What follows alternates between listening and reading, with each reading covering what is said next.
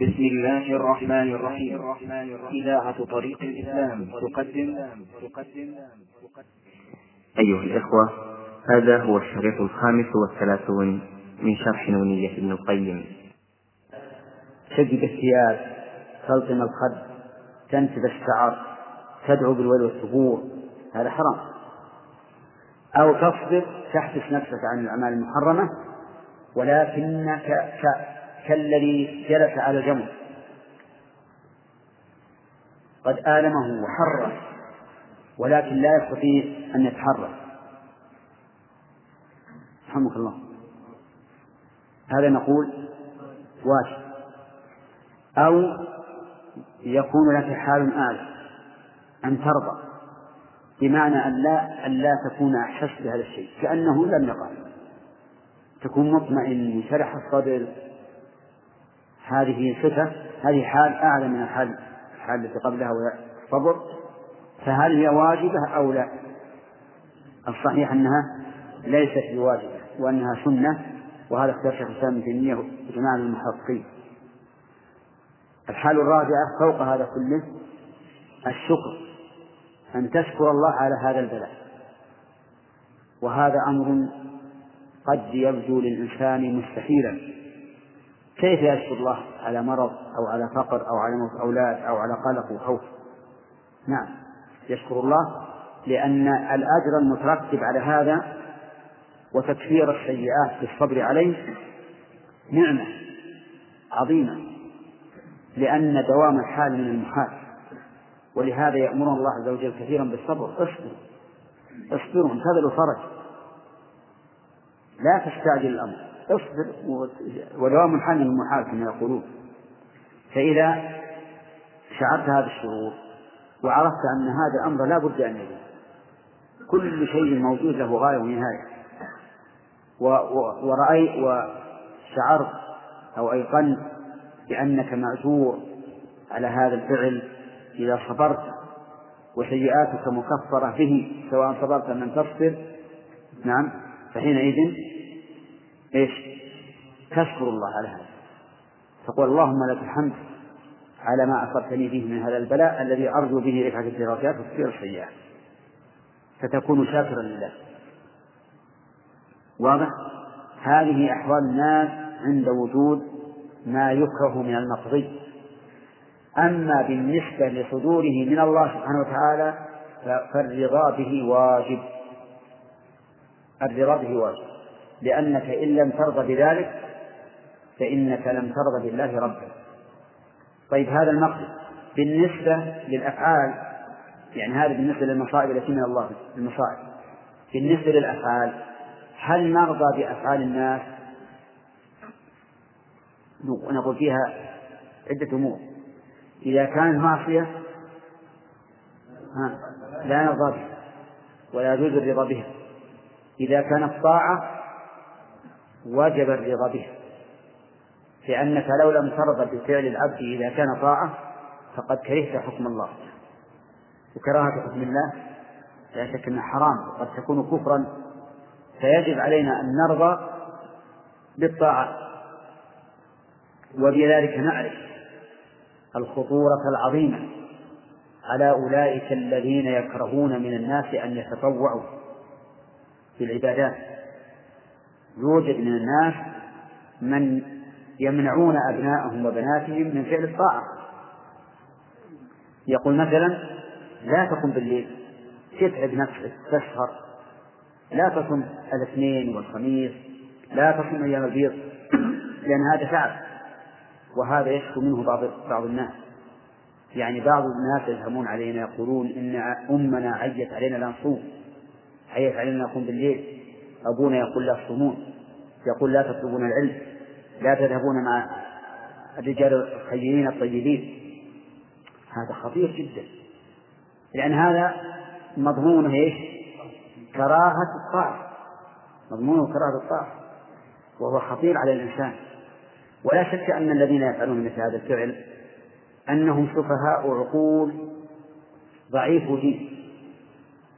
لأن الذي ينبغي الإنسان إذا من الله على أبنائه وبناته بالاستقامة أن يشكر الله ويشجعهم على ذلك لأن هذا خير له إذا مات الإنسان انقطع عمله إلا من ثلاثة صدقة جارية وإن ينتفع به أو ولد صالح يدعو له فصار عندنا الآن بالنسبة للحكم الكوني هل نرضى به أو لا؟ الجواب باعتبار صدور من الله نرضى به وجوبا لأنه قضاء الله وهو ربنا يفعل ما يشاء. بالنسبة للمقضي إيش؟ فيه تفصيل. مصائب والناس فيها مراتب أربع أحكام شرعية فإن كان معصية يعني أفعال من العبد أفعال من العبد إن كان معصية حارم الرضا به. إن كان طاعة وجب الرضا به. ولهذا قال فلذاك نرضى بالقضاء ونسخط المقضي حين يكون بالعصيان.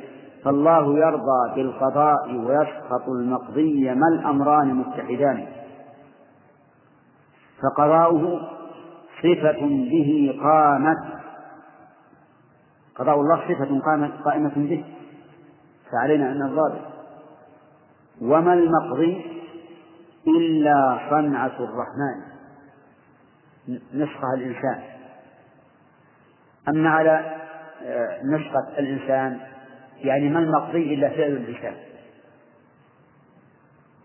وهذا صحيح. يكون المقضي فعل الإنسان كما قلنا في الطاعة والمعصية. إلا صنعة الرحمن صحيح أيضا كما قلنا في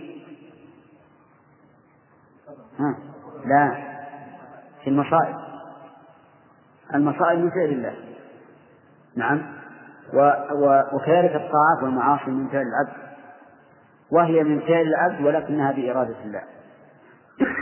فصارت النسختان على نسخة الإنسان تعني فعل الإنسان من طاعات ومعاصي. على نسخة الرحمن تعني فعل الرحمن وهو المصائب. والكل محبوب ومبغوض له نعم والكون محبوب ومبغوض له وكلاهما بمشيئة الرحمن. الكون يعني الكائن. محبوب لمن؟ لله. ومبغوض له. وكلاهما بمشيئة الرحمن. إذا أراد الله تعالى أن يقع ما يحب فهذا لا غرابة فيه.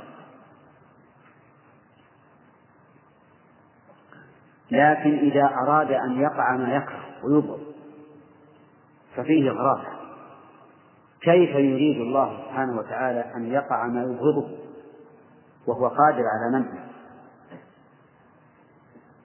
فنقول هذا الذي يبغضه الله مبغوض إلى الله من وجه محبوب إليه من وجه آخر. فالكفر مبغوض لله لا شك. مبغوض لله. لكن يقدره الله لمصالح عظيمة تترتب عليه. لولا الكفر ما ما عرف قدر الإيمان. ولولا الكفر ما قامت الدنيا ولا الآخرة. لأن الله خلق النار وخلق لها أقواما. ولولا الكفر ما قامت سوق الأمر بالمعروف والنهي عن المنكر.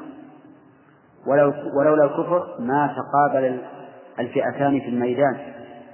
في قتال في قتال الكفار والمؤمنون. إذا فالغايات من الكفر حميدة وإن كان مقبوضا لله عز وجل. الله أكبر. تحقيق. فهل ترون أننا نوزع عليكم الآن أو الآن مشغولين في الدروس؟ نعم. نعم هم كل أكثرهم عندهم ها؟ نخلينا إن شاء الله بعد إنتهاء الاختبارات ها؟ توزعوا الجبل على الاختبارات إيه. ها؟ اي طيب أجل نشوف الأشياء الواضحة اللي في القرآن في القرآن ما فيها ما حاجة اللي في القرآن في القرآن واللي تحتاج إلى إثبات نعم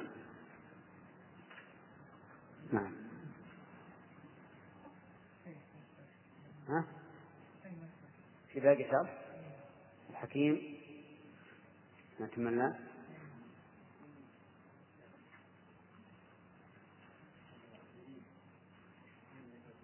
نعم. إيش؟ الجليل. نعم. هذا هذا من جملة الأشياء الحق. نعم. بسم الله الرحمن الرحيم. الحمد لله رب العالمين. والصلاة والسلام على نبينا محمد وعلى آله وأصحابه أجمعين. سبق لنا أن أن من أسماء الله الحكيم وأنه مشتق من الحكم والإحسان وأن الحكم نوعان كوني وشرعي وأن الإحكام الذي هو إتقان الشيء ووضعه في موضعه ينقسم أيضا إلى قسمين إحكام في ذات الشيء وإحكام في غاية الشيء. ثم تعرض المؤلف رحمه الله إلى الحكم الكوني. هل يجب الرضا به فقال إن الرضا به واجب. واجب باعتباره قضاء الله. أما باعتبار المقضي فإن منه إيش؟ ما يرضى ومنه ما لا يرضى. كالشر والفساد والمعصية. لا يجب الرضا بها بل إن الرضا بالمعاصي حرام والمعاصي من قضاء الله. ومنهما يجب الرضا به كالمقضي من شريعة الله كفعل الخير والأمر بالمعروف والنهي عن المنكر وما أشبه أما المصائب فذكرنا نعم. ذكرنا المقضي المقضي الذي يقع من أفعال العباد إما طاعة وإما معصية. المعصية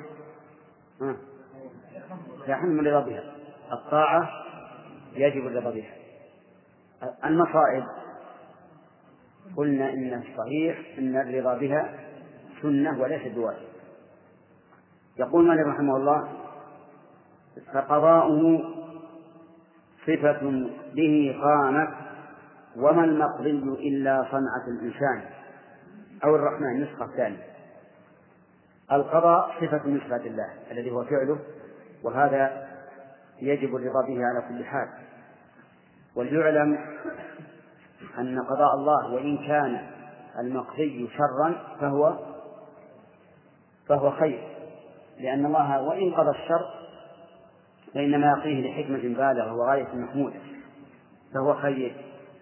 ثم قال المؤلف والكون محبوب ومبغوض له وكلاهما بمشيئة الرحمن.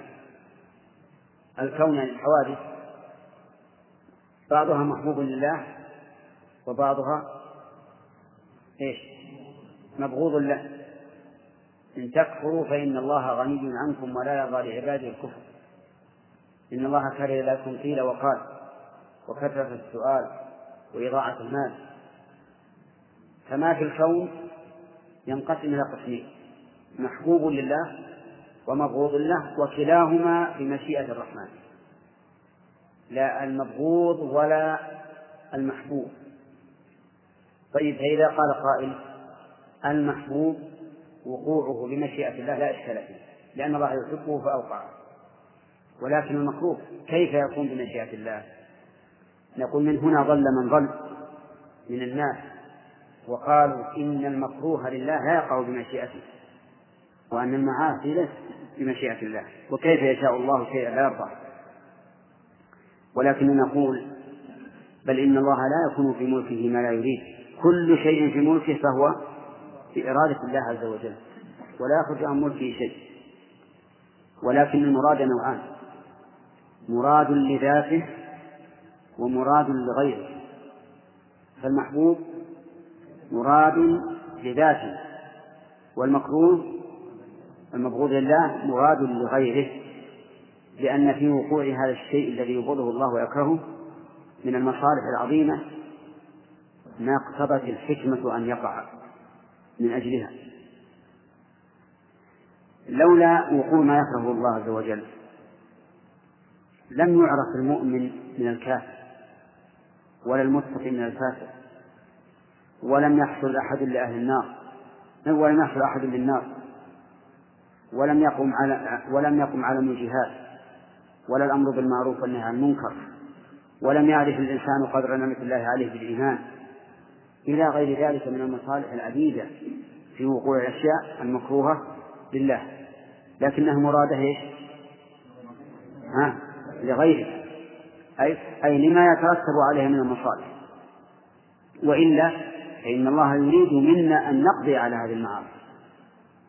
ولهذا أمر بحد الزاني وقتل السارق ورسم الزاني المحصن وهكذا. كل هذا قطع لجابر هذا الشيء لكن الحكمة تقتضي وجوده لما فيه من المصالح الحميدة العظيمة. نعم. قال هذا البيان يزيل لبسا طالما هلكت عليه الناس كل زمان. هذا البيان الذي بينه المؤلف رحمه الله وهو الفرق بين القضاء والمقضي. وأن القضاء كله محبوب لله تعالى وأما المقضي فمنه مكروه ومنه مبغوض لكن المبغوض مراد لغيره. والمحبوب مراد لذاته ويحل ما قد ما قد عقدوا بأصولهم وبحوثهم فافهمه فهم بيان. يعني هذا البيان يحل ما قد عقدوا بأصوله يعني ما جعلوه معقدا لم يعرفوا أن يتخلصوا منه. وبحوثهم تفهمه فهم بيان. من وافق الكوني وافق شقه أو لم يوافق إن لم يوافق طاعة الديانة ها؟ أفلم يوافق؟ من وافق الكونية وافق شقه إذ لم يوافق طاعة الديان نعم. يعني من وافق أمر الله الكوني فقد يوافق سخط الله. متى؟ إذا لم يوافق الطاعة. وبهذا نقول العاصي موافق لمراد الله. أي المرادين؟ الكون. لكنه ليس موافقا لمراد الله الشرعي. فلذاك لا يعدوه ذم أو فوات الحمد مع أجر ومع رضوان. لا يعدوه أي لا يعدو من وافق الكونية ذم. يعني لا بد أن يكون مذموما. لأنه خالف الطاعة. أو فوات الحمد مع أجر ومع رضوان. يعني أو يفوته الحمد والأجر والرضوان. يعني فهو أن إما أن يذم إن كان الشيء الذي فعله مكروها أو يفوته الحمد والرضوان والأجر إذا ترك شيئا محبوبا. عرفتم مثلا من من زنى نسأل الله العافية هذا الذنب يلحقه الذنب. ومن لم يقم بالواجب فإنه يفوته الحمد والأجر والرضوان وإن كان قد يذم من وجه آخر. قال وموافق الديني لا يعدوه أجر. موافق الديني إيش الديني؟ الشرعي لكن الدين هذه صفة المحذوف تقديره؟ الأمر. أو الحكم الديني لا يعدوه أجر. يعني لا بد أن ينال أجر أجرا. بخلاف من وافق الأمر الكوني فقد يذم وقد يفوته الحمد والرضوان. أما موافق الأمر الديني فإنه لا يعدوه أجر بل له عند الصواب اثنان إذا أصاب. كما قال النبي عليه الصلاة والسلام إذا حكم الحاكم فاجتهد فأصاب فله أجران وإن أخطأ فله أجر واحد. نعم.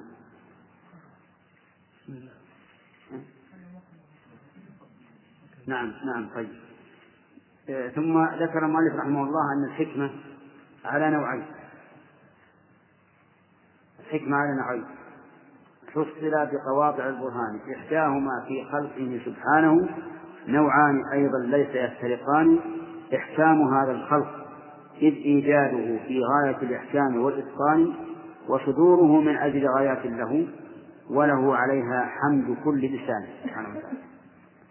ذكر المؤلف في هذا الفصل أن الحكمة تنقسم إلى قسمين حكمة في الخلق وحكمة في الشرع.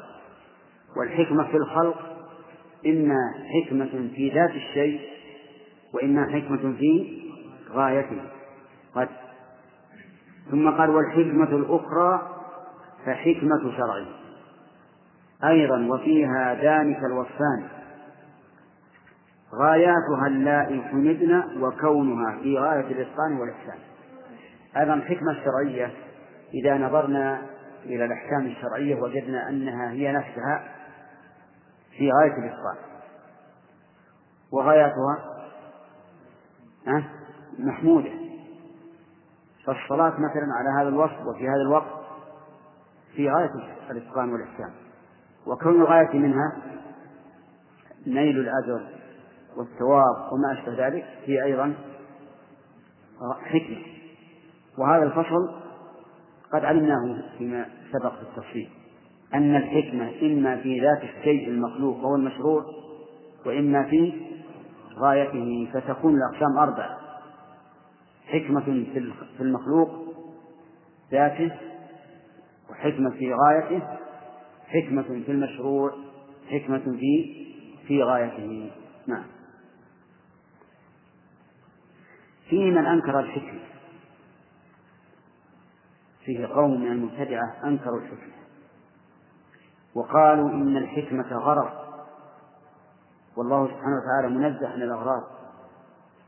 إذا قلت إنه فعل كذا لكذا فمعناه أنه فعل لغرض. والله منزه عن الأغراض. والواجب أن تعتقد بأن الله فعل هذا الشيء أو شرع هذا الشيء لمجرد مشيئة فقط. رجحت مثلا على مثل بلا سبب. أوجبت هذا بلا سبب حرمت هذا بلا سبب ولا يجوز أن تقول إن الله حرم كذا لكذا. عرفتم؟ لماذا؟ قال لأن هذا نقص. كون الله يفعل الشيء بالشيء هذا نقص. قل إن الله يفعل ما يشاء لمجرد المشيئة. ولكن الحقيقة أن هذا القول باطل لأنه يبطله آيات كثيرة ونصوص كثيرة. كل شيء فيه لام التعليل فهو دال على الحكمة. كل شيء فيه من أجل فهو دال على الحكمة. من أجل ذلك كتبنا على بني إسرائيل. لا يتناجى اثنان دون دون الثالث من أجل أن ذلك يحزنه. إلى غير ذلك. ثم نقول أيما أكمل من يفعل لغير لغير مصلحة أو من يفعل لمصلحة الثاني.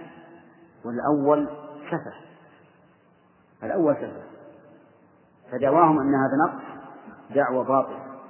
بل نقول هذا هو الكمال وكونه عز وجل يفعل أو شرعا أو خلقا لحكمة هذا هو غاية الكمال. يقول الله عز وجل وما خلقنا السماوات والأرض وما بينهما باطلا ذلك ظن الذين كفروا. فويل للذين كفروا من النار.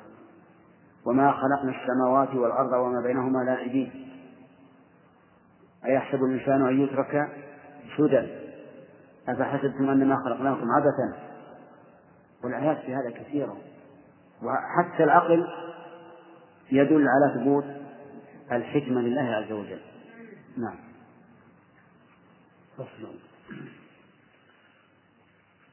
وهو الحي فليس يفضح عبده عند التجاهل منه بالعصيان. لكنه يلقي عليه ستره فهو الستير وصاحب الغفران. وهو الحليم فلا يعاجل عبده بعقوبة ليتوب من عصيانه العفو فعفوه وسع الورى لولاه غار الأرض بالسكان وهو الصبور على أذى أعدائه شتموه بل نسبوه للبهتان قالوا له ولد وليس يريدها شتما وتكذيبا من الإنسان هذا وذاك بسمعه وبعلمه لو شاء أجلهم بكل هوان لكن يعافي يعافيهم ويرزقهم وهم يؤذونه بالشرك والكفران. هذه أيضا من أسماء الله عز وجل الحي من الحياء وليس من الحياة. وهنا حي وحي ومحيي. تشتبه على بعض الناس فيظنون أن المحيي هو الحي وأن الحي هو الحي وهذا خطأ. المحيي الذي يخلق الحياة في غيره والحي هو المتصف بالحياة. ولهذا الفعل من الأول إيش؟ أحيا. ومن الثاني حي طيب. الحي من الحياء وليس من الإحياء ولا من من الحياء بل هو من الحياء. فهو سبحانه وتعالى حي حي ليس يفرح عبده عند التجاهل منه بالعصيان لكنه يلقي عليه ستره أو سترة فهو الستير وصاحب الغفران. هذا هذا الحي. ما أكثر الذنوب التي نفعلها خفية عن عباد الله ولكنها معلومة عند الله. ومع ذلك يسترون. لأنه حي فإن قال قائل الحي عادة يخجل من الأفعال التي تتعلق به. فيقال والحي أيضا يخجل من أفعال غيره. ولهذا تجد الإنسان الحي تجد الإنسان الحي يخجل أن يحكي ذنوب الآخرين خجلا يستحي فكيف إذا كان له حق العقوبة فتجده يخشى أو يستحي أن يعاقب غيره؟ فلهذا كان الحي صفة كمال لأنه يدل على كمال ستر الله عز وجل ورحمته بعبده. ولولا ذلك لافترق الناس. لو كان كل ما يعلمه الله منا ينشره ما مشينا على الأرض. عرفتم؟ ولكن الله عز وجل حي كريم. يستحي أن يقطع عبده بالعقوبة. كذلك من حيائه سبحانه وتعالى أن الإنسان إذا رفع يديه إليه يسأله يستحي أن يرد يديه صفرا. لا بد أن ينال شيئا بهذا الدعاء. أجر حصول مطلوبا لطلب أن يدفع عنه من الشر ما هو أعظم. لا بد لا يمكن أن يفوت بلا فائدة. طيب ثم قال المؤلف وهو الحليم فلا يعاجل عبده بعقوبة ليتوب من عصيانه. اللهم لك الحمد. أيضا هو الحليم من الحلم. وهو سعة النفس وعدم التعجيل بالعقوبة. ولهذا يقول الناس للأمير إذا كان لا يعاجل بالعقوبة يقول له فلان حليم واسع الحلم. فالله عز وجل حليم. لا يعاجل العبد بالعقوبة لعله يتوب إليه. فإذا تاب إليه محيا السيئة. إذا تاب إليه محيا السيئة.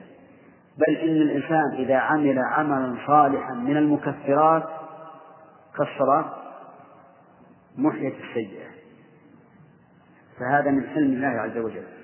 قال وهو العفو فعفوه وسع الورى لولاه غار الأرض بالسكان. سبحانه هو العفو. وهو يحب العفو. كما قال النبي عليه الصلاة والسلام لعائشة حين سألته ماذا تقول إن وافقت ليلة القدر قال قولي اللهم إنك عفو تحب العفو فاعف عني.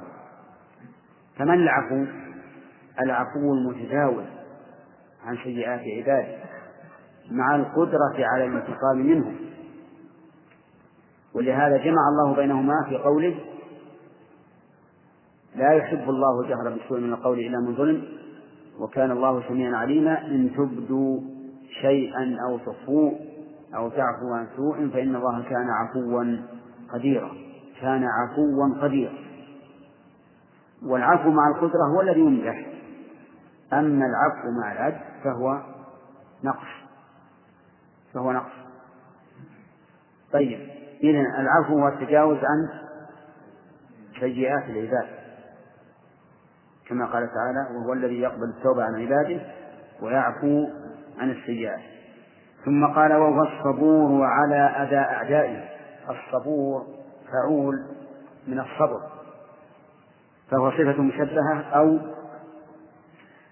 صيغة مبالغة. والصبر قريب من الحلم. يعني يصبر على الأذى. على على أعدائه. فلا يعاجلهم بالعقوبة. والصبور لم يرد بهذا اللفظ لكنه ورد بلفظ آخر. لا أحد أصبر على أذى سمعه من الله. لا أحد أصبر. باسم التفضيل. يقول شتموه بل نسبوه للبهتان. قالوا له ولد وليس يعيدنا شتما وتكذيبا من اللسان. الشتم في قولهم إن له ولدا. لأن دعوى أن له ولد. يعني وصفه بالنقص. إذ لا يحتاج للولد إلا من كان ناقصا. لبقاء ذكره بذريته أو لاستعانته بولده أو ما أشبه ذلك. ولهذا إذا لم يكن للإنسان ولد انقطع ذكره بموته ولم يذكر. فهم إذا قالوا إن الله له ولد فهو شتم وعيب وسب أما التكليف فهو قولهم إنه لن يعيدنا إذا متنا. أئذا متنا وكنا ترابا وعظاما أئنا لمبعوثون ينكرون هذا. وهذا تكذيب ولا تصديق؟ تكذيب لأن الله أخبر بأنه سيعيد الخلائق يوم القيامة. لكنهم كذبوا. ومع ذلك فإنه صابر عز وجل عليه. هذا وذاك بسمعه وبعلمه لو شاء عاجلهم بكل هوان أي بكل عذاب يكونون به في هوان لكن يعافيهم ويرزقهم وهم يؤذونه بالشرك والكفران. سبحانه وتعالى ما أصبر الله. وقول المؤلف يؤذونه. يجب أن نعلم أن الأذى غير الضرر. الضرر لا أحد يضر الله. كما قال الله تعالى إنه من يضر الله شيئا. وفي الحديث القدسي يا عبادي إنكم لن تبلغوا ضري تضرون بخلاف الأذى. فإنه ثابت قال الله تعالى إن الذين يؤذون الله ورسوله لعنهم الله في الدنيا والآخرة وأعد لهم عذابا مهينا. وقال تعالى في الحديث القدسي يؤذيني ابن آدم يسب الدهر. وأنا الدهر والأذية لا تستلزم الضرر والدليل على ذلك الواقع. يتأذى الإنسان برائحة البصل والكراث ولكن لا يتضرر بذلك. يتأذى إذا كان عنده واحد في الصلاة ورصه رص عظيم حتى لا يكاد يتحرك. يتأذى بهذا ولكن لا يتضرر به فلا يلزم من الأذية الضرر. ولذلك ثبتت الأذية في حق الله عز وجل ونفي الضرر. نعم. لا في واحد لا في السيرة. مثل الغفور والغفار. نعم. المؤلف ظاهر كلامه أن السفير من أسماء الله. وهذا من الأشياء التي تحقق إن شاء الله. نعم. لا اسم تفضيل. أصفر نعم. نعم. وكان المؤلف يقول السفير هنا. الستير تحتاج إلى ضبط. تحتاج إلى ضبط. يحتمل أن أن نقلها ستير أفواه الناس وأن وأن صوابها ستير. نعم. عندكم بنفس الكلام هذه فقط هذه من الأشياء اللي سنلزمكم بها إن شاء الله. نعم. وهو الرقيب على الخواطر واللواحظ كيف بالأفعال بالأركان وهو الحفيظ عليهم وهو الكفيل بحفظهم من كل أمر عالي وهو اللطيف بعبده ولعبده واللطف في أوصافه نوالي إدراك أسرار الأمور بخبرة واللطف عند مواقع الإحسان. فيريك عزته ويبدي لطفه والعبد في الغفلات عن الشان يقول مالك رحمه الله وهو الرقيب على الخواطر واللواحظ كيف بالأفعال بالأركان؟ هذه ثلاث أشياء. الله تعالى رقيب عليها أي يراقبها ويلاحظها. على الخواطر وهي ما في القلوب واللواحظ وهي نظر الأعين. كيف بالأفعال بالأركان؟ مثل الأقوال والأفعال. فهو سبحانه وتعالى على كل شيء رقيب لا يخفى عليه شيء من أي واحد من بني آدم في أي مكان. بل حتى من الإنس والجن وغيره هو رقيب سبحانه وتعالى على كل شيء. هذا من أسماء الله. وهو الحفيظ عليهم وهو الكفيل بحفظهم. الحفيظ من أسماء الله. وله معنيان. حفيظ عليهم وحفيظ لهم. حفيظ عليهم يعني يحفظ أعمالهم. يحفظها عليهم ويحصيها عليهم وسيخبرهم بها يوم القيامة ويحاسبهم عليها وهو أيضا حفيظ بهم يعني يحفظهم.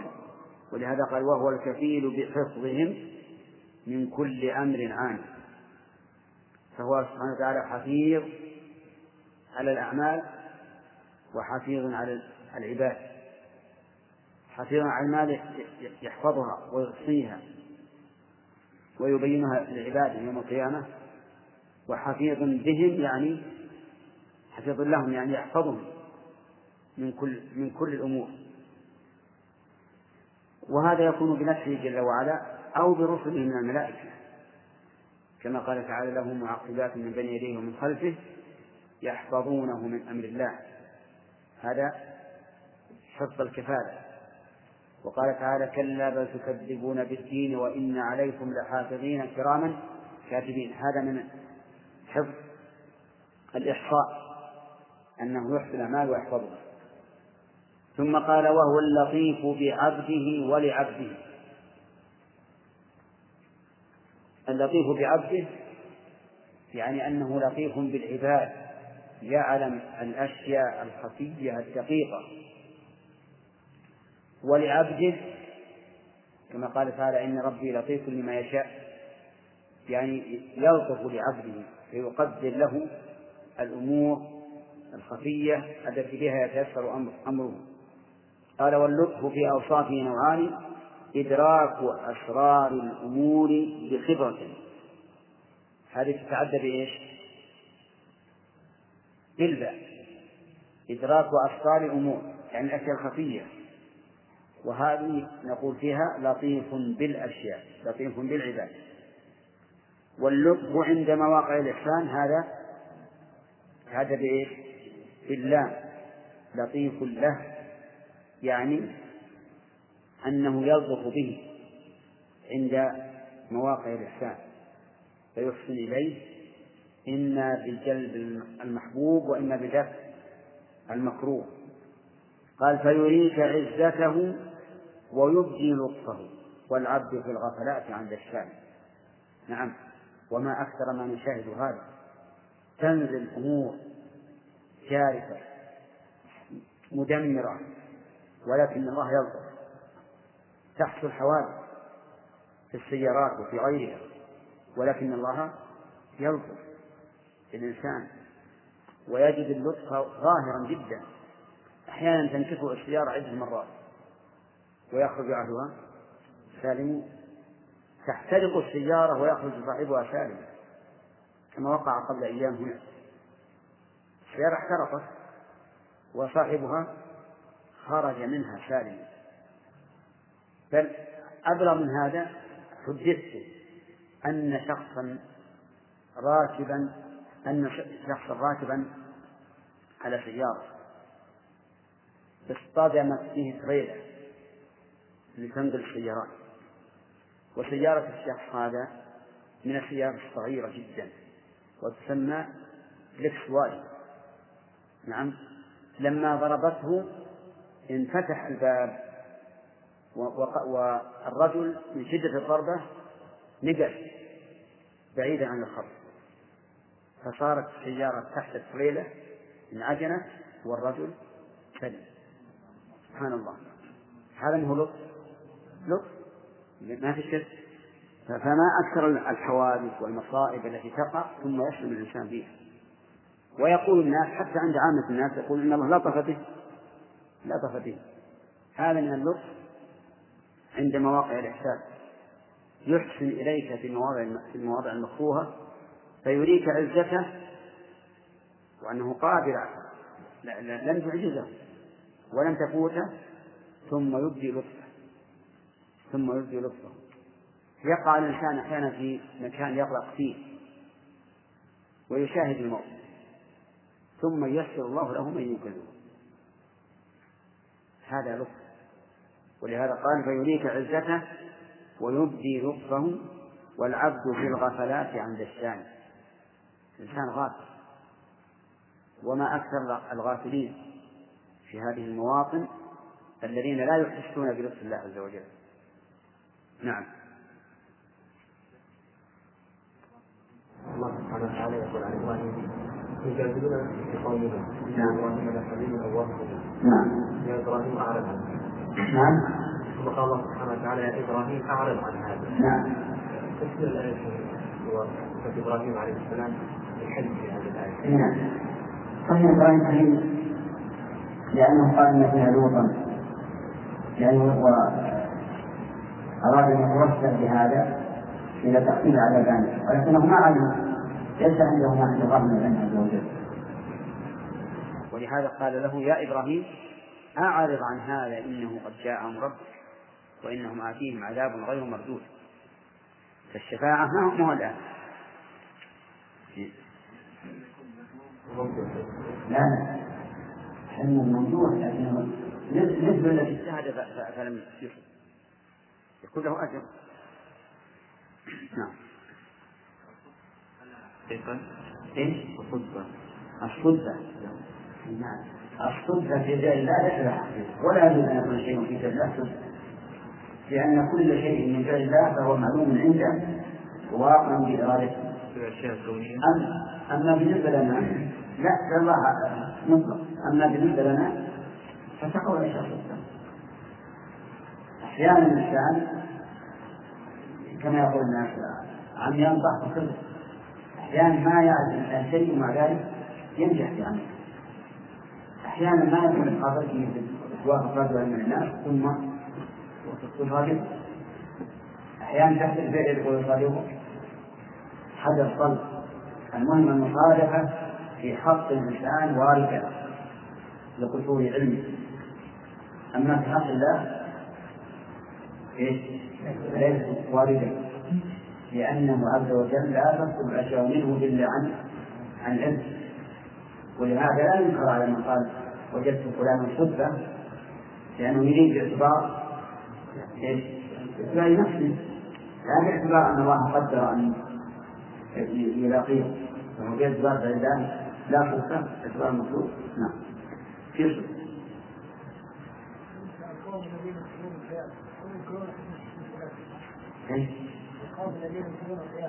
نعم.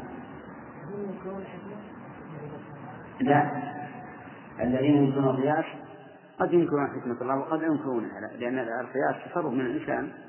يقيس هذا على هذا لأنهم يقولون قد لا يكون هذه الحكمة التي التي من أجلها شرع الله الحكم. لكن ما يبعد أنهم ينكرون الحكمة. إنما لا ندم أنهم ينكرون الحكمة. ينكرون الحكمة معروف مثل الجبرية ينكرون الحكمة والأشاعرة وكثير من المتكلمين. نعم. وهو الرفيق يحب أهل الرفق بل يعطيهم بالرفق فوق أمان وهو القريب وقربه مختص بالداعي وهو القريب وقربه مختص بالداعي وعابده على الإيمان. وهو المجيب يقول من يدعو أجبه أنا المجيب وهو المجيب يقول من يدعو أجبه أنا المجيب لكل من ناداني.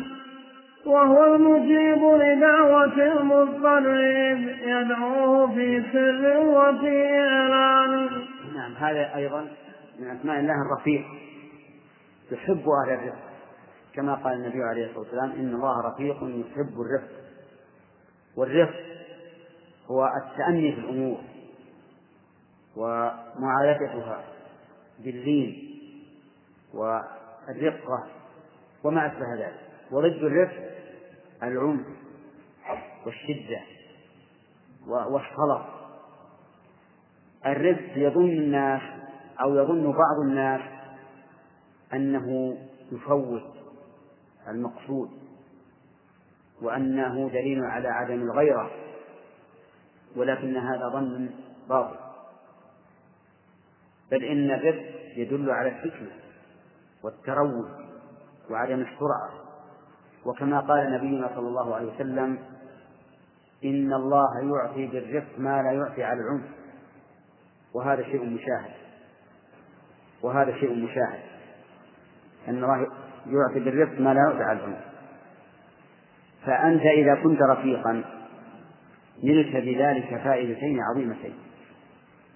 أولا محبة الله عز وجل.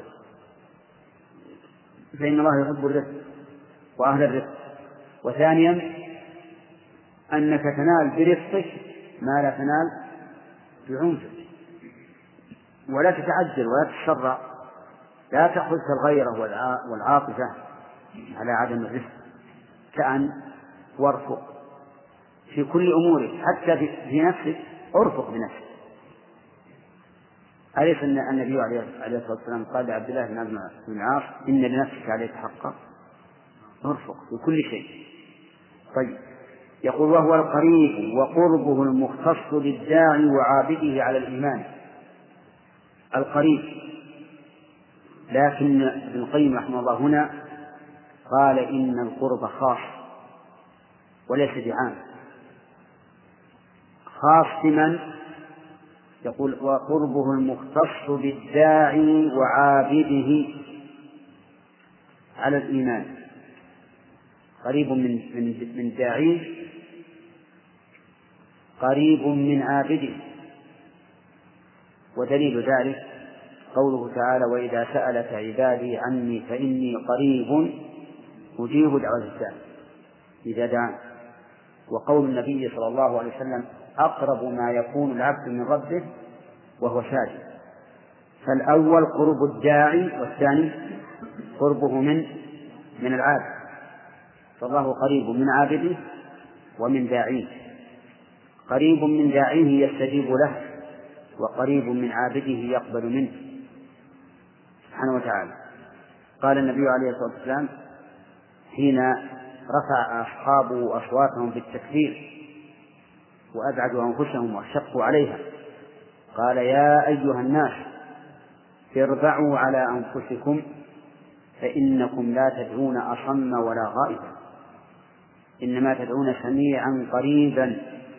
إن الذي تدعونه أقرب إلى أحدكم من عنق راحلته عنق الراحلة وأن تراكب عليها من أقرب شيء لك. لكن الله أقرب إليك من هذا. ولكن لا تظن أن هذا القرب الذي بينه الرسول عليه الصلاة والسلام ينافي علو الله. لماذا؟ لأن الله عز وجل محيط بكل شيء. ولا يماثله أحد من مخلوقاته صحيح أن أن الشيء إذا كان بعيدا في السماء فإنه ليس قريبا لك أقرب من عنق الراحل هذا باعتبار من؟ باعتبار المخلوق. لكن الله عز وجل لا يقاس بخلقه. لا تظن أن كونه فوق عرشه ينافي كونه أقرب إلى الإنسان من عنق راحلته. أبدا. لا تظن هذا. بل قل آمنت بالله. بعلوه وبقربه. لأن الله ليس كمثله شيء في جميع نعوته وأنت إذا تصورت ويجب أن تتصور أن السماوات السبع والأراضين السبع في كفه عز وجل كالخردلة في كف أحد. إذا كل شيء عنده يعني في قبضته. وهو قريب من الإنسان إذا كان يدعوه أو إذا كان يعبده. أما القرب العام فقد أثبته بعض أهل العلم. وقالوا إن قرب الله نوعان عام لكل أحد وخاص بالعابد والداعي. واستدلوا لقولهم بقوله تعالى ولقد خلقنا الإنسان ونعلم ما توسوس به نفسه ونحن أقرب إليه من حبل الوريد. الإنسان عام. ونحن الضمير يعود على من؟ على الله. أقرب إليه من حبل الوريد. حبل الوريد هو العرق الغليظ الذي في رقبته وقال تعالى فلولا إذا بلغت الحلقوم وأنتم حينئذ تنظرون ونحن أقرب إليه منكم أي من الحلقوم ولكن لا تبصرون. وهذا عام بدليل أنه جاء بعدها في قول جاء بعدها التقسيم فأما إن كان من المقربين وأما إن كان من أصحاب اليمين وأما إن كان من المكذبين الضالين. ولكن الشيخ الإسلام رحمه الله رد هذا القول. الله كم؟ ويقول وإذا سألك عبادي عني فإني قريب أجيب. دعوة الداع. إني قريب. قريب متحمل الضمير يعود على من؟ على الله. يعود على الله عز وجل. أقرب ما يكون العبد من ربه وهو ساجد من ربه. ولم يقل من علم ربه. ولكن كما قلت لكم يجب أن نعلم أن الله لا يقاس بخلقه فهو فوق كل شيء وهو قريب ممن يعبده ويدعوه. ولا منافاة. لأن الله إيش؟ ليس كمثله شيء. ولأن الله محيط بكل شيء. والذي في, في يده السماوات والأرض والأرضون كخردلة في يد الواحد منا معناه أنه محيط بكل شيء. سبحانه وتعالى. وهذه القاعدة أعني أن الله إذا أضاف الفعل أو الوصف إلى نفسه اختص به نفسه. ذكر ابن القيم رحمه الله في مختصر الصواعق المرسلة. وهكذا وهذا هو الواقع. إن ربكم الله الذي خلق السماوات خلق الخلق صادر منه. لأنه أضافه لنفسه فكل شيء أضافه الله لنفسه فهو لنفسه حقيقة. ولكنه لا ينافي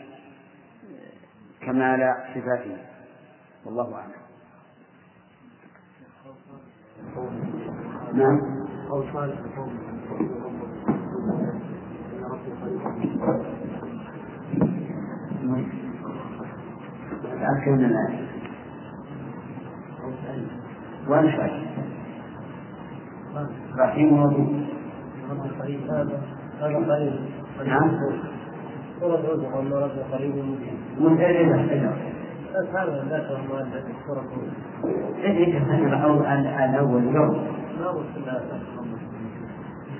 طيب. هذا كلمة قريب مجيب تدل على أنها هناك إما دعاء أن هناك إما دعاء وإما عبادة. لأن الإجابة لا تكون إلا للشاعر أو العالم يعني قريب من عابده أو من جاهل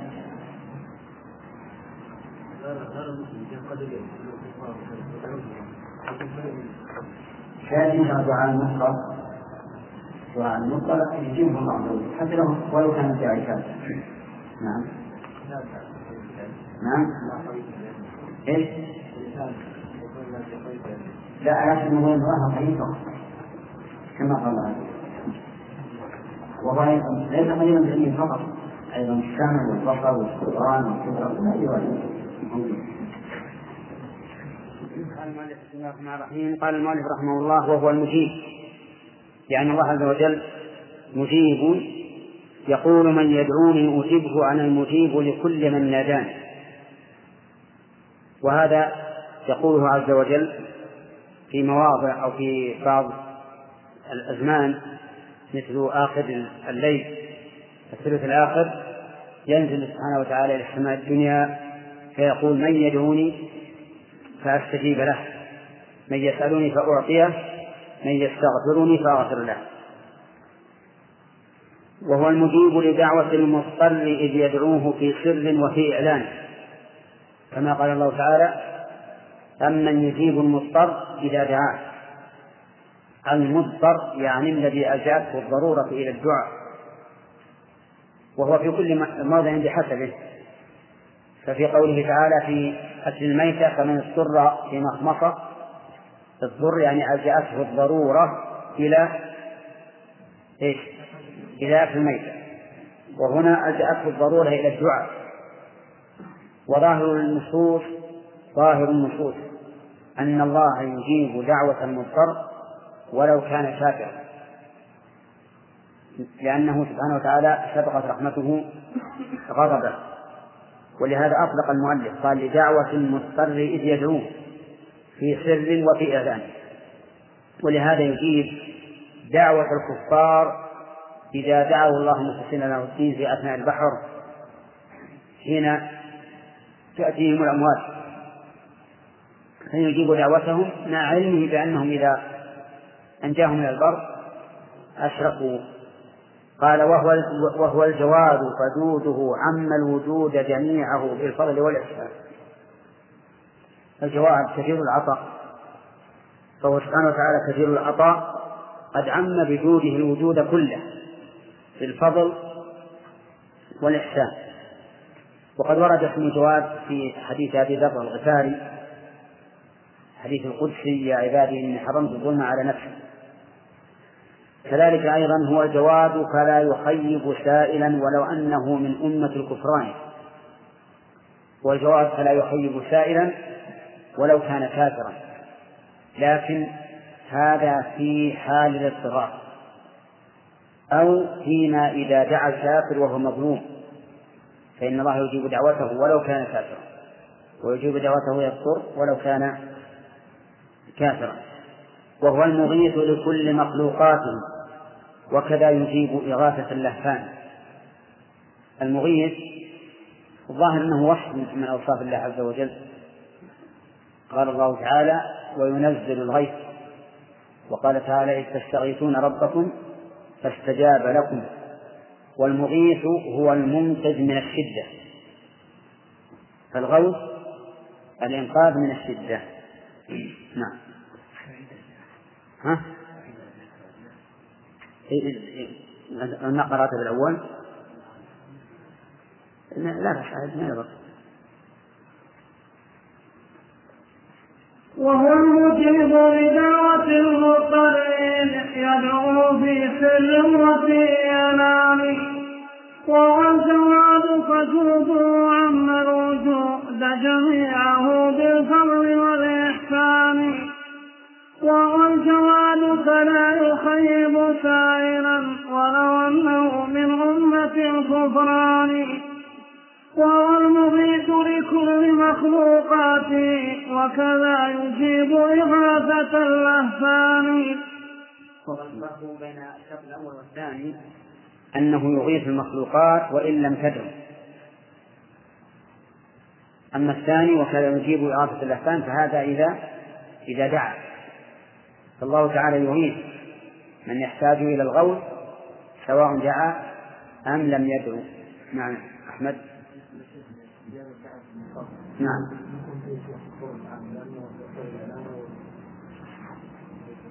لا. ربما نجد في قولنا فيما سبق إجابة قربه من الداعي وهذا مو عام. هذا قرب خاص بالداعي نعم. إذا كان مظلوما. نعم. عموم قول الرسول عليه الصلاة والسلام واتق دعوة المظلوم فإنه ليس بينها وبين الله حجاب هذا من جهة النص. من جهة المعنى أن الله عز وجل حكم عدل. فيزيل ظلم الظالم ولو كان المظلوم كافر. ولهذا لو تحاكم رجلان مسلم وكافر عند القاضي وكان الحق للكافر وجب عليه أن يقضي به على المسلم. نعم.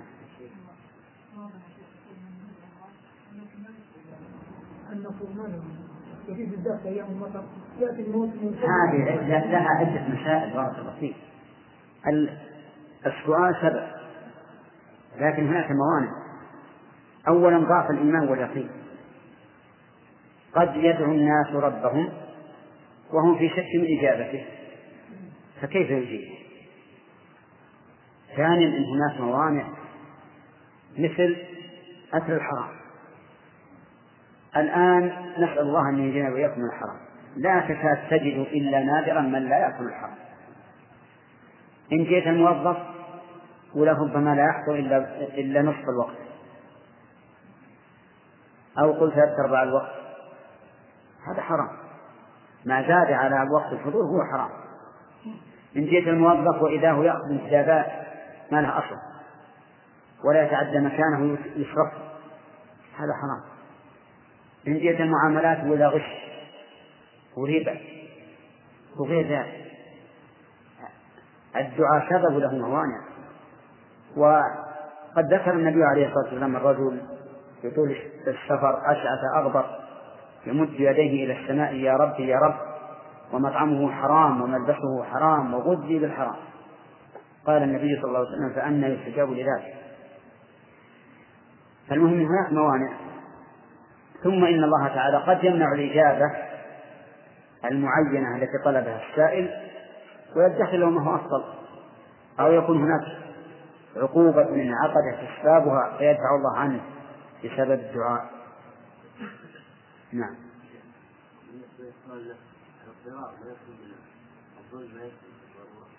لا لا.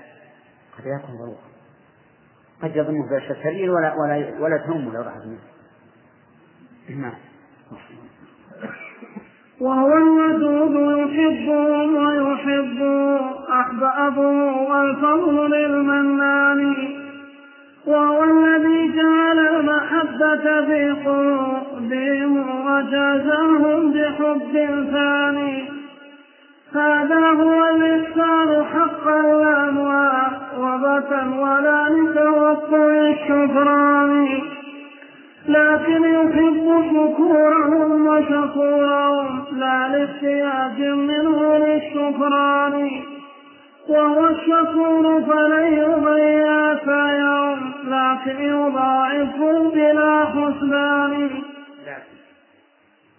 وهو الشكور فلا وهو الشكور فلن يضيع يوم لكن يضاعفه بلا حسبان.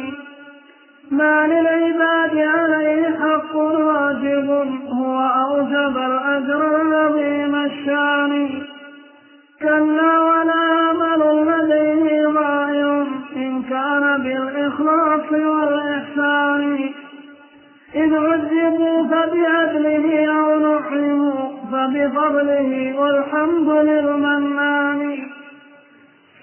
يقول مالك رحمه الله وهو الودود يحبهم ويحبه ويحبه أحبابه والفضل للمنان. قال يحبهم ويحبه أحبابه. كلمة فعول على كلام المؤلف بمعنى فاعل وبمعنى مفعول. بمعنى فاعل لقوله يحبهم فهو واد. بمعنى مفعول لقوله ويحبه أحبابه فهو موجود. فهو عز وجل محب لأحبابه وأحبابه محبون له.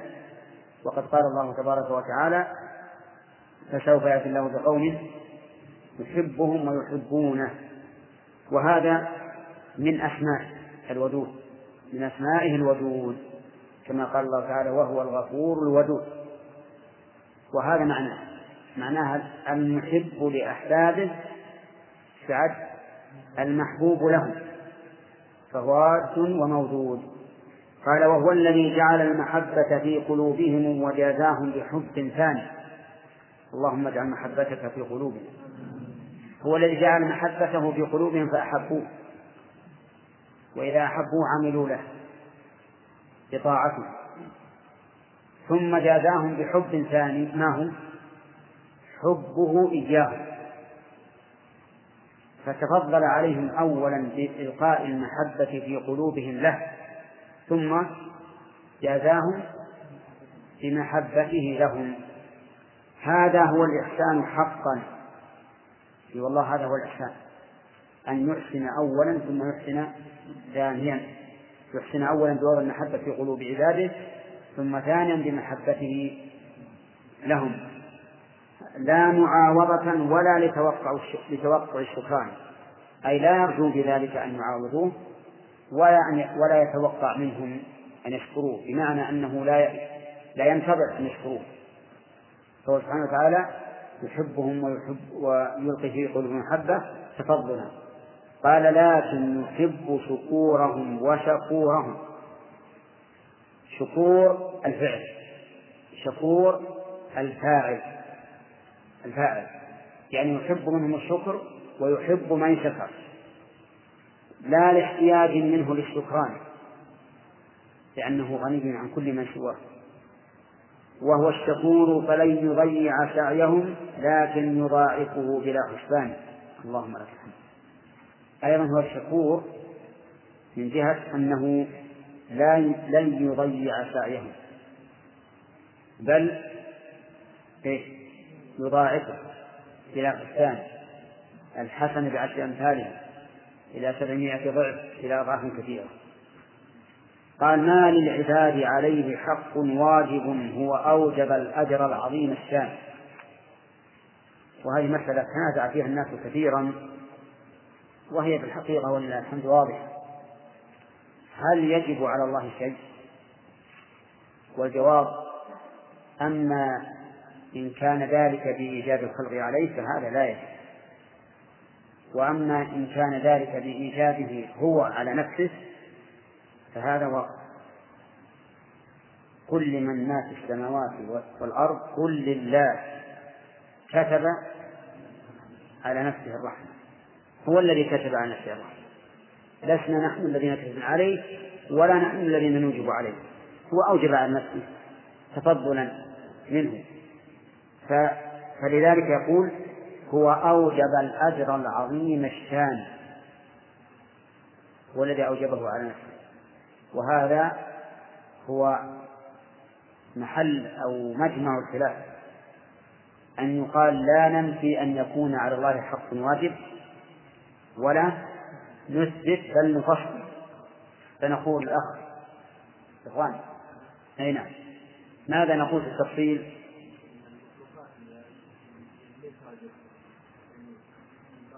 إن أردت أن المخلوقين أوجبوا عليه فهذا لا. أوجب على نفسه؟ فهذا حق. ودليله كتب على نفسه الرحمة. نعم. قال كلا ولا عمل لديه ضائع. يعني أعمالهم أيضا لا تضيع لديه. بينما أعمال العباد للعباد قد تضيع. ربما تجتهد في العمل لشخص بمساعدة أو معونة أو تحضير غائب أو ما أشبه ذلك ويضيع عمل. أما عند الله فلن يضيع. ولكن المؤلف قيده قال إن كان بالإخلاص والإحسان. بالإخلاص لله والإحسان باتباع رسول الله صلى الله عليه وسلم. وإن كان بغيرهما؟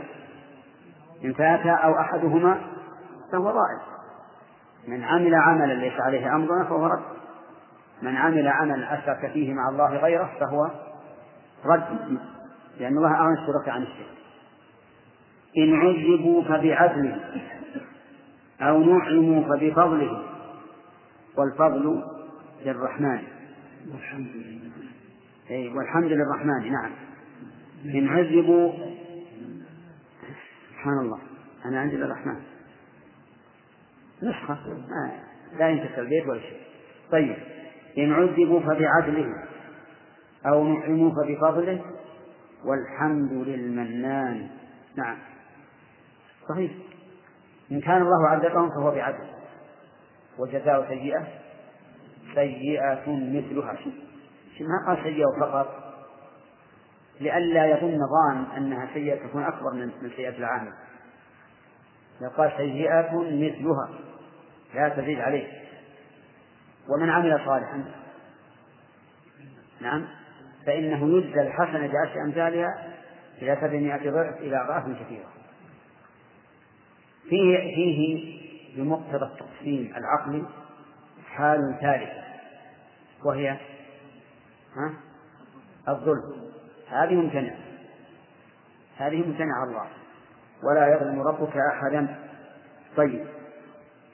هذا هذه الأبيات الثلاثة أخذ المؤلف من بيتين. قالهما من سبقه قال ما للعباد عليه حق واجب كلا ولا عمل لديه ضائع إن عذبوا فبعدله أو نعموا فبفضله وهو الكريم الواشم لكن كلام ابن القيم أحسن شك لأن ابن القيم لما قال ما للعباد عليه حق واجب قيد قال ما لهم عليه حق واجب هم الذين أوجبوه. أما حق واجب عليه أوجبه هو فهو ثابت.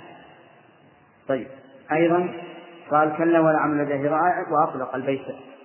صاحب البيتين وهنا قيد قال إن كان بالإخلاص والإحسان نعم نعم صحيح قال الناظر لكن الشرعي محمول له أبدا ولا يسواه الأخوان. نعم. لا يمكن في وقت الاسلام تخلو الانسان. يعني يخلو الحجة حجة الله عز وجل نعم. لا حاجة إلى بدايه النبي صلى الله عليه وسلم في آخر الزمان ان العلم يرفع والقرآن يرفع. نعم. هذا مقيد. هذا مقيد. يعني العموم الذي ذكرنا مخصص بهذا أو يقال هذا فيما سبق. فيما سبق. أما في نأتي فربما لأنه لا نبي هذا الاسم عليه الصلاة والسلام. وحج على هؤلاء. نعم. الحج على هؤلاء وذراريهم ومن الحج على هؤلاء أن لم يبطل كثيرا. لم يحجوا كثيرا يكون عندهم إناث ثم ارتدوا وبقوا من التحرير وما ما تأتي ذرية جديدة نعم. بعض العلماء اشترط شرطا ثالثا في قبول العبادة زيادة على الإخلاص والإحسان. وهي أن يكون وفقا للعقيده الاسلاميه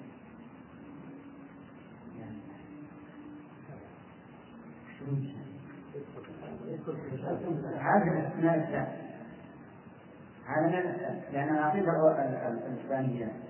إن خالفت ما عليه الصلاة والسلام وأصحابه فليست إسلام وإن وافقت فهي إحسان ولهذا الشيطان كان الشيطان من القرآن. منصوص عليه الإحسان والسنة.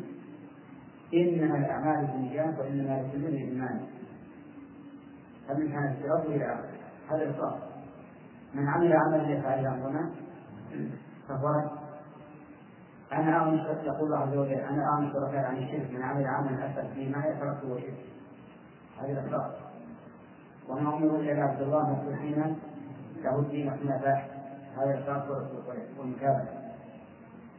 أما ما قلت فهو زيادة زيادة إيضاح كثيرا يذكر الله تعالى قارنا بين الإيمان والعمل الصالح. نعم. فما يكون الإيمان هذا دليل لهذا الشرط؟ لا ما الإيمان من عمل القلب. والعمل الصالح عمل الجوارح. نعم.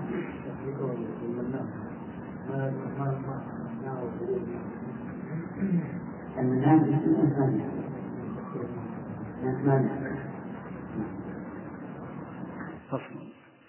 وهو الغفور فلو أتى بقرابها من غير شرك وهو فلو أتي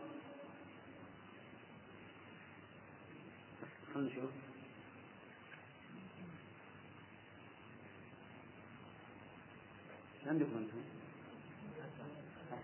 وين الساعة؟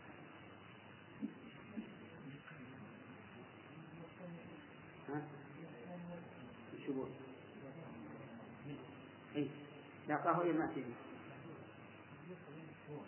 إذا يكون فلو غسل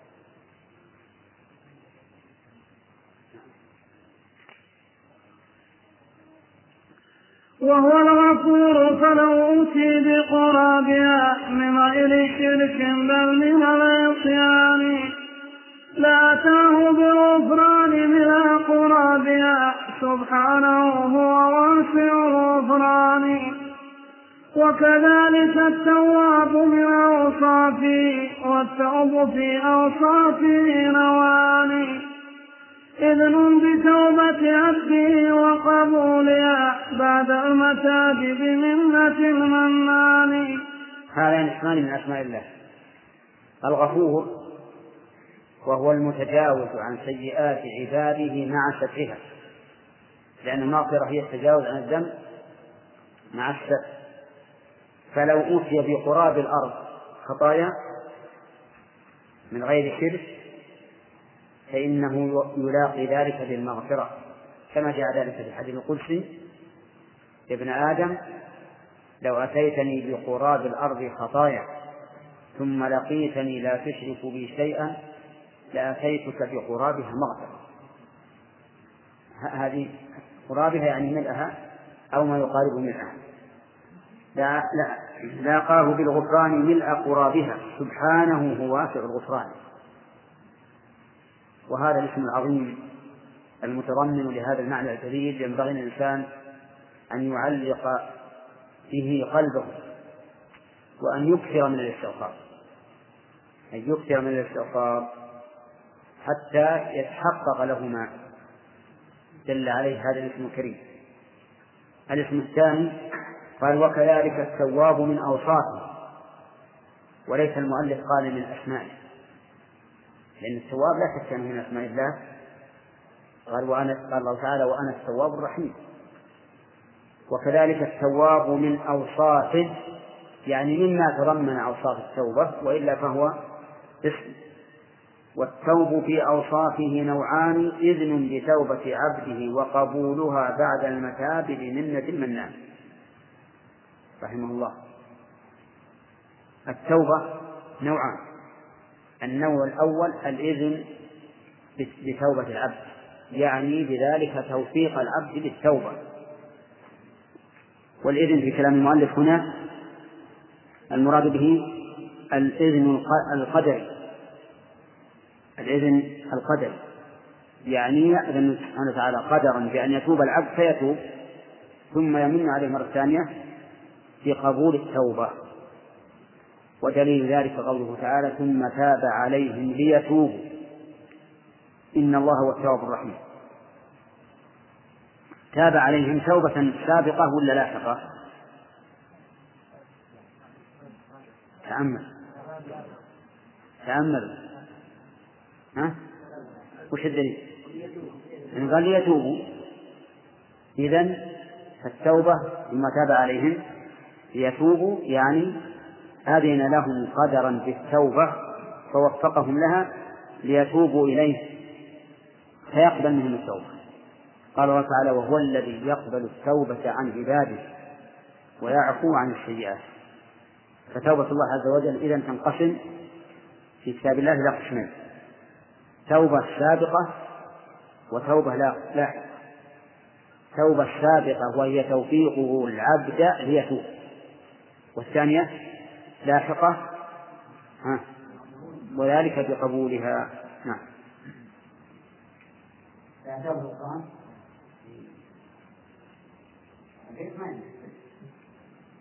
لكن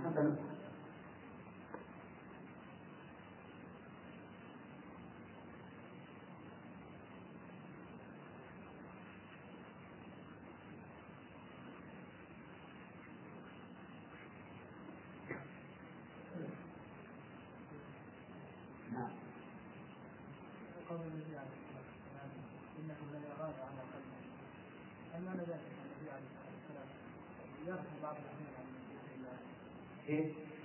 علي استغفر الله في يوم مرة قال انه ليغان يغان على قلبه نعم. ذلك أنه يقتل في بعض الأحيان؟ يعني ربما منه هو هو النواة الغني يعني يحصل الانسان غني أو انتظار أو ما اشبه ذلك ما ينتهي الصبر هذا المراد ما ما يقول قد يحصل قد الانسان مع ظنه وانتباه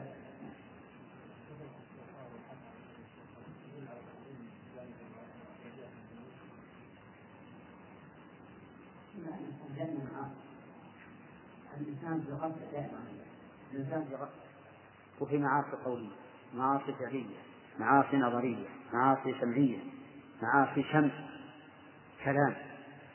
ما أكثر منها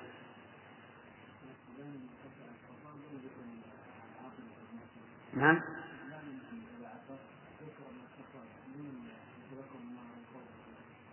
إذا غفر الله الإنسان انتهى كل شيء. نعم. وهو الإله السيد الصمد الذي صمدت إليه الخلق بالإذان الكامل الأوصاف من كل الوجوه كمال ما فيه من نقصان. وكذلك القهار من أوصافه فالخلق مقهورون بالسلطان. لو لم يكن حيا عزيزا قادرا ما كان من قهر ولا سلطان. وكذلك الجبار من أوصافه والجبر في أوصافه نوعان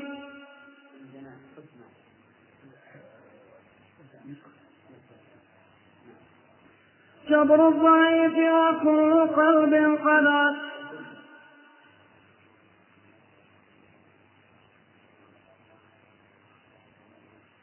جبر الضعيف وكل جبر الضعيف وكل قلب قد غدا ذا كثرة فالجبر منه داني والثاني والثاني جبر القهر بالعز الذي والجبر والثاني جبر القهر بالعز الذي لا ينفع.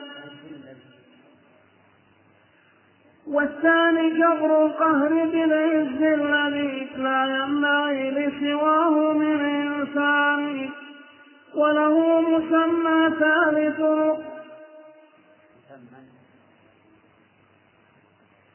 وله مسمى ثالث وهو العلو وله مسمى ثالث وهو العلو فليس يدعو منه من إنسان.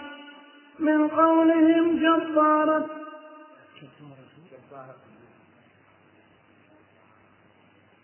من قولهم جبارة للنخلة العليا التي فاتت لكل بنان. يقول مالك رحمه الله وهو الإله السيد الصمد الذي صمدت إليه الخلق بالإذعان الإله السيد الصمد. ثلاثة أسماء. فهو الإله يعني المألوف المعبود محبة وتعظيما. السيد بالسيادة المطلقة من كل الوجوه. الصمد فسره المؤلف بمعنيين المعنى الأول قال الذي صمدت إليه الخلق بالإذعان. فكل الخلق تصمد إلى الله بحوائجه حتى البهائم العجب. والحشرات تصمد إلى الله سبحانه وتعالى. ويذكر أن سليمان بن داود عليه الصلاة والسلام خرج ذات يوم يستسقي فوجد نملة مستلقية على ظهرها رافعة قوائمها إلى السماء تقول اللهم إنا خلق من خلقك فلا تمنع عنا رزقا فقال ارجعوا فقد سقيتم بدعوة غيركم. إذا لمن تلجأ الخلائق حتى الحشرات؟ نعم إلى الله. ولهذا فسر الصمد بمعنى المفعول يعني المصمود إليه أي الذي تصمد إليه الخلائق كلها في حوائجها. المعنى الثاني قال الكامل الأوصاف. يعني الذي كملت أوصافه عز وجل. كما قال ابن عباس الصمد السيد الكامل في قدره العليم الكامل في علمه. وعدد أشياء.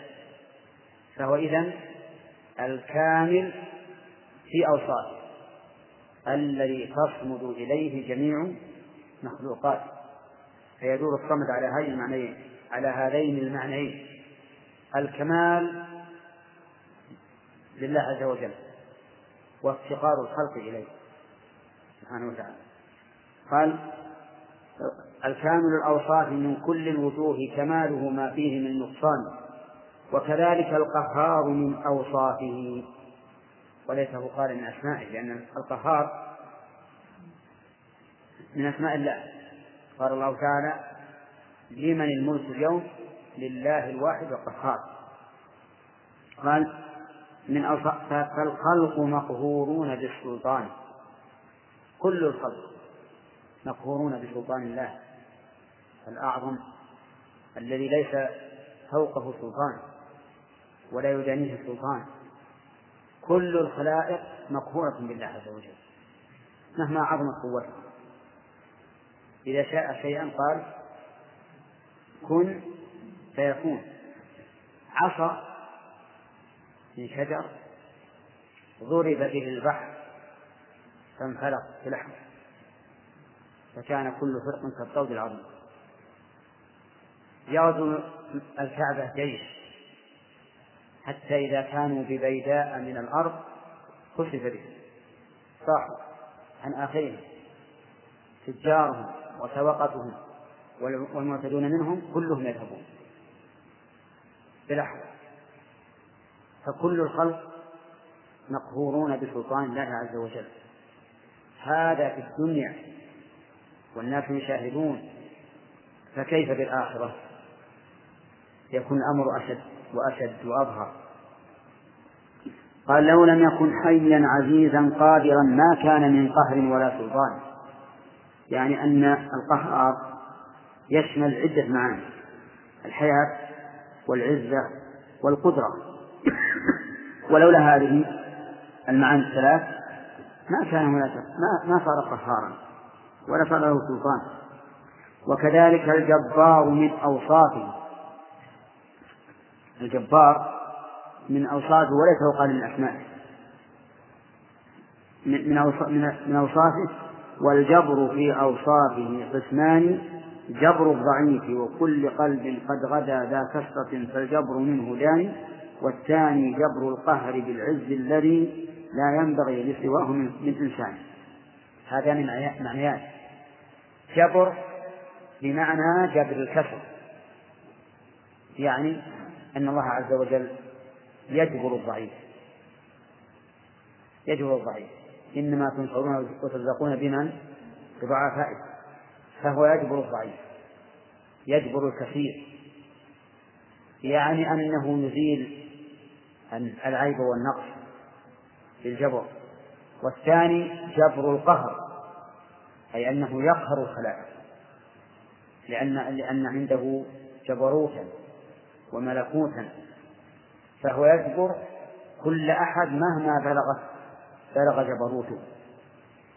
فرعون كان جبارا متكبرا عنيدا أعتى عباد الله فيما نعلم وجبره الله عز وجل. قهر في أخف الأشياء وهو الماء حتى أغرقه.